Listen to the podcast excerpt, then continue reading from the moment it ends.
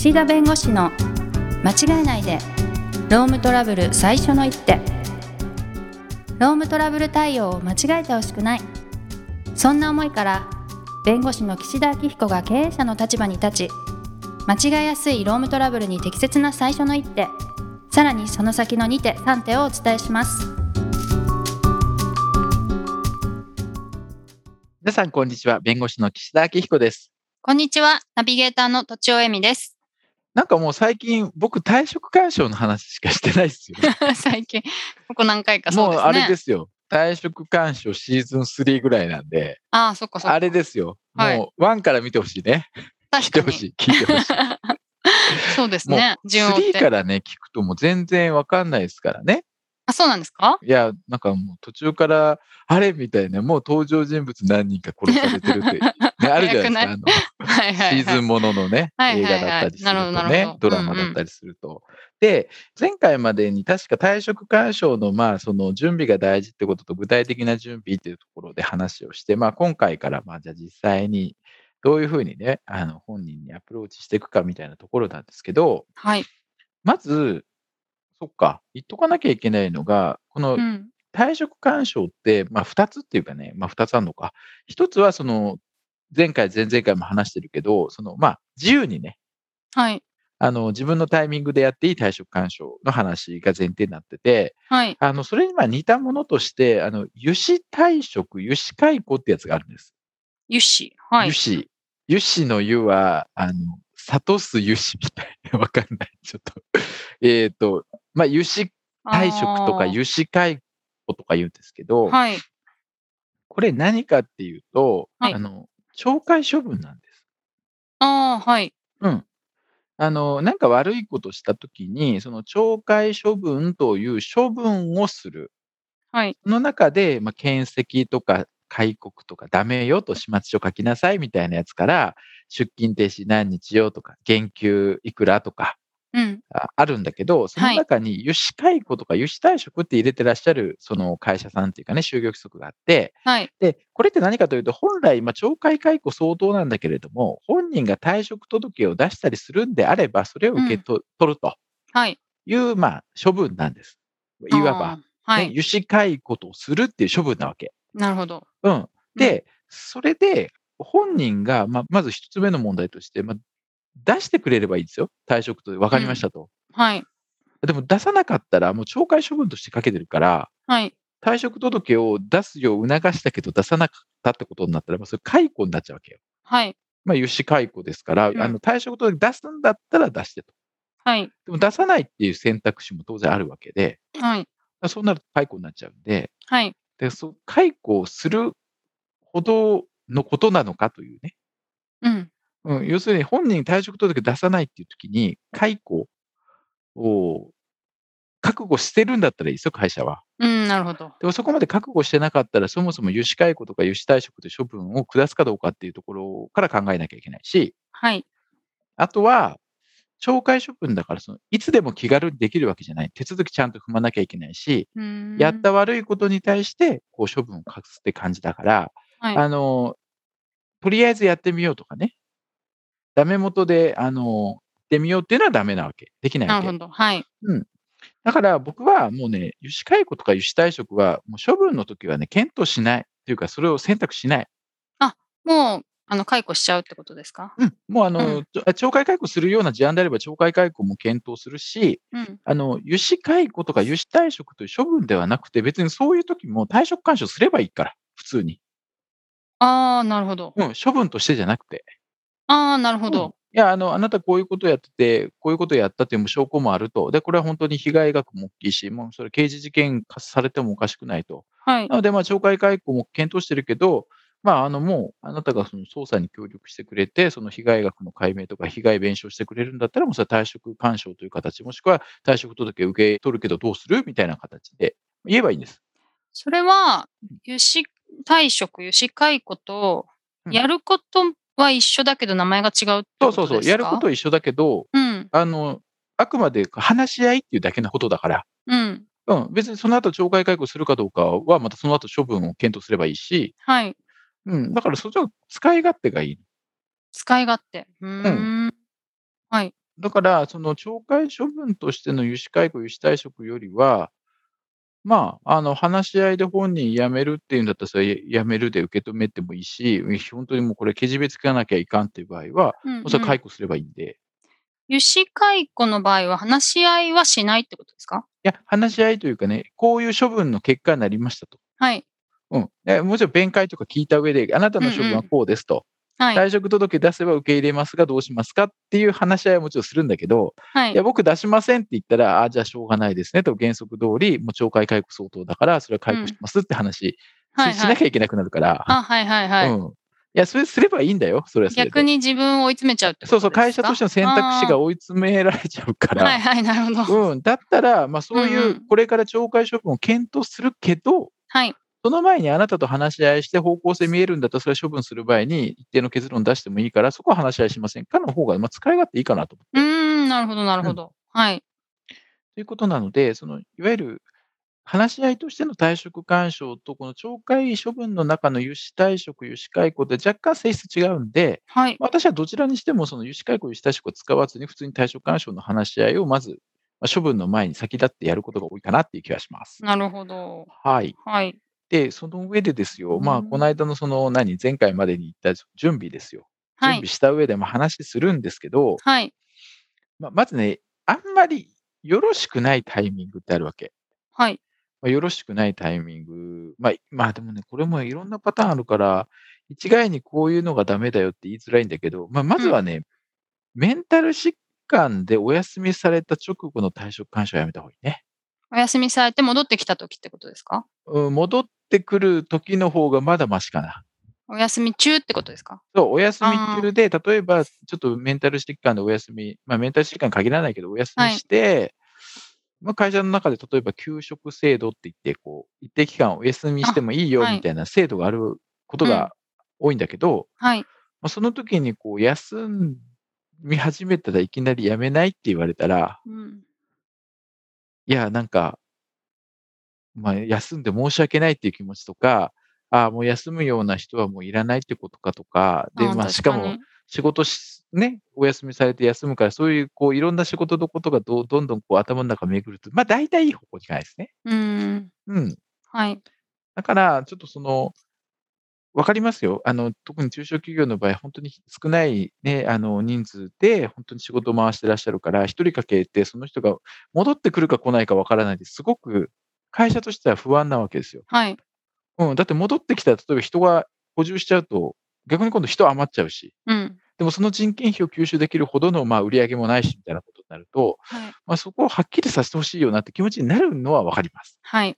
でもね、そこでね、まずは一回ちょっと休んで、うん。うん、話し合いするにしても本人の体調が落ち着いた時にしな方がいいかなとは思います。そううんで。すね。なるほど。はい。で、あの、戻るタイミングまでに本人がもう自分で次の仕事先探して辞めるケースもあります。はい。うん。この時間がある時にね、うん。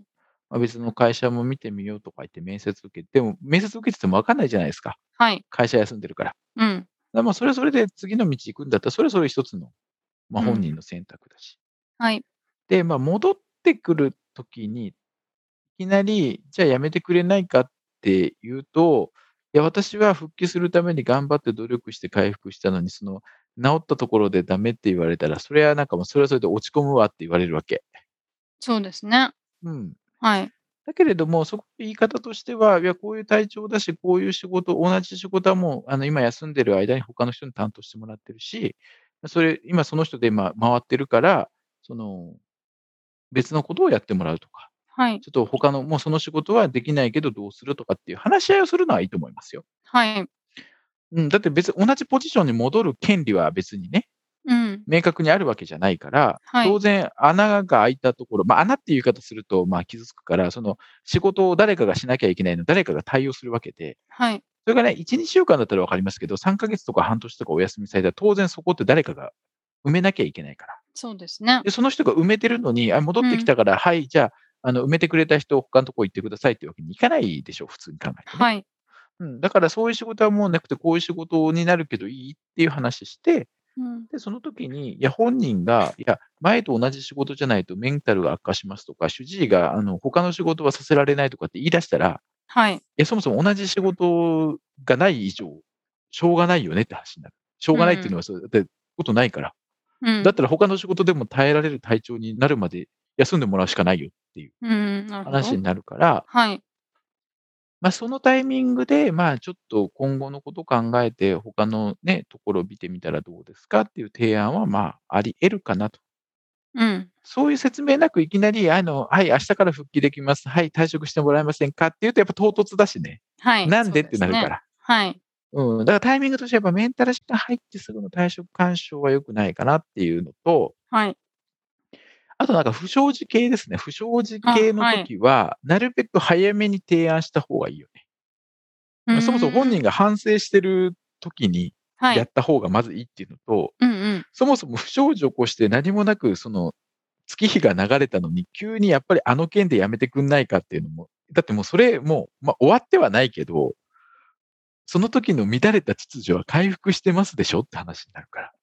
それはなんで、そんな時間を置いてからやめてほしいって思うってことなんですか？これね、いろんな思惑があって、はい。不祥事を起こしてるけど、その人がやんないと回らない仕事とか、その人の名前で登録してることとかがあって、それを今変えると、半年は行ってくれないとみたいなのがあうんそって、はい。そう。で、そのプロジェクトが終わったり、登録、そこの、その人の名前でやってるミッションが終わったから、やめてくんないかっていうと、いやいやもう、だって、本当に問題でやめてほしければ6ヶ月前言うでしょっていう。なるほど。ね？はい。っていう、ちょっと若干その会社としてのいろんなこう、打算的なところが出て遅れるケースもあるわけ。じゃあ、あれですね。時間が経ってから言っちゃダメだよというよりは、それによって遅らせないでってことなんですね。そうだね。ああ、そうなるほそうそう。あとは、ほんはいやめてもらいたいっていう気持ちが先走り、うん。その、荒探しして過去のいろんな不祥事を探ってくるみたいなことすると、やっぱ時期がずれるのよ。それなんか嫌ですね。でも、もちろん会社としてこの人の勤怠がいろいろ問題があって、それを過去に遡って見たところ、隠れてこういうことがありました。それはで別にいいんだよ。だって、実際会社が知らないところでそういうことしてたんだったら。調べるのはね。うん、調べて、ああ、うんうんこういうこともやってたんだっていうのは分かる。うんうん。当時分かってて、それを何も言わなくて後で言うっていうのはあんまり良くないねっていう。うん、確かに。うん。はい。というところと、あとうんうは、んその、退職の提案をしたときに、嫌ですって、まあ、途中さん、前々回かな、前回かな、相手が嫌だって言ったときどうするかみたいなのを、はい。しました。ね、前回だと思います。そうそうそうそう。はい。で、これね、あのー嫌だって言ったときに、じゃあ会社こうしますとか、決めといてすぐにそれを具体的に相手に伝えられるようにしとかないと、うん。その、断ったことの腹いせとか、断ったことの報復って言われることがある。その後にやることが。えー、なるほど。はいだ。から、私は退職干渉するときに、他のその断る可能性があるんだったら、断ったときにどうするかっていうところも、合わせて伝えた方がいいですってアドバイスすることはあります。まあ、事案によるんだけど。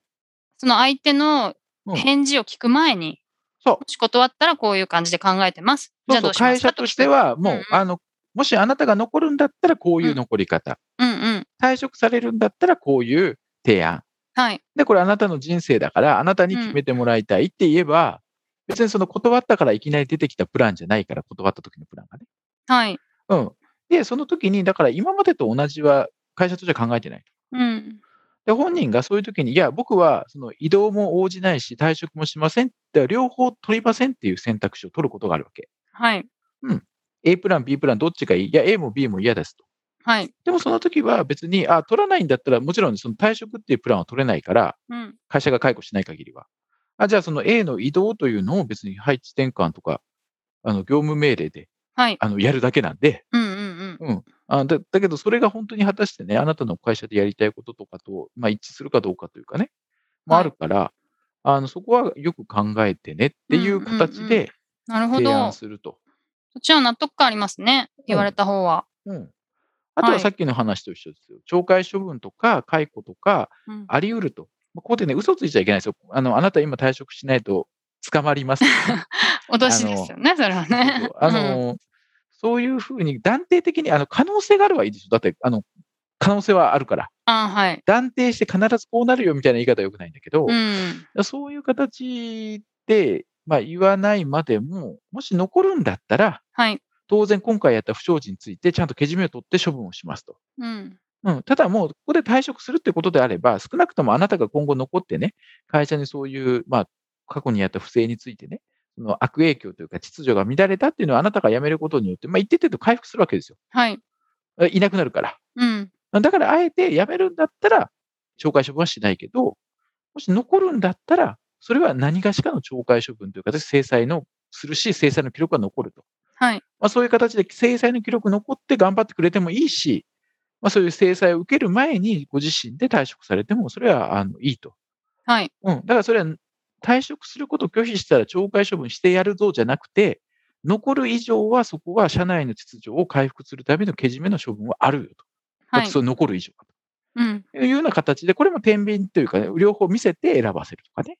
いいですね。はい。うん。そういった形で、こう、なんて言うんだろう。あの、後手後手に、あ、これダメだったらこれで行ってみようというよりは、一緒に出した方がいいかなと。うん。なるほど。うん、でもなんか配置転換の提案したら絶対、わかりました、行きます、ありがとうございます言いそうだったら、まずは退職解消だけしてもいいと思う。うん、だってそういう人は別に断った後に配置転換出しても分かりましたって言うから、あはいはい。不当に報復だとかって言わないから、その場合、そういう人は。だから。そこは事案によって出し入れするんだけど、まあ、そういった形で、まあ退職勧奨をやるタイミングとか、まあそのまあ、良くないタイミングとかね、はい。適したタイミング、はい。うん、と、あとはそういう断られた時に報復と言われないように、あらかじめプランはちらっと見せつつ対応するみたいなところも工夫してやったらいいかなというふうに思ってて、はい。本当は今日実践しようと思ったんですけどね、都庁さんで。で時間がなくなりましたし、ちょっと今日はオーバーしてるんで、今日はこの辺にしたいと思います。最後までご清聴どうもありがとうございました。ありがとうございました。今回も番組をお聞きいただきありがとうございましたロームトラブルでお困りの方はロームネットで検索していただき柿椿経営法律事務所のホームページよりお問い合わせください。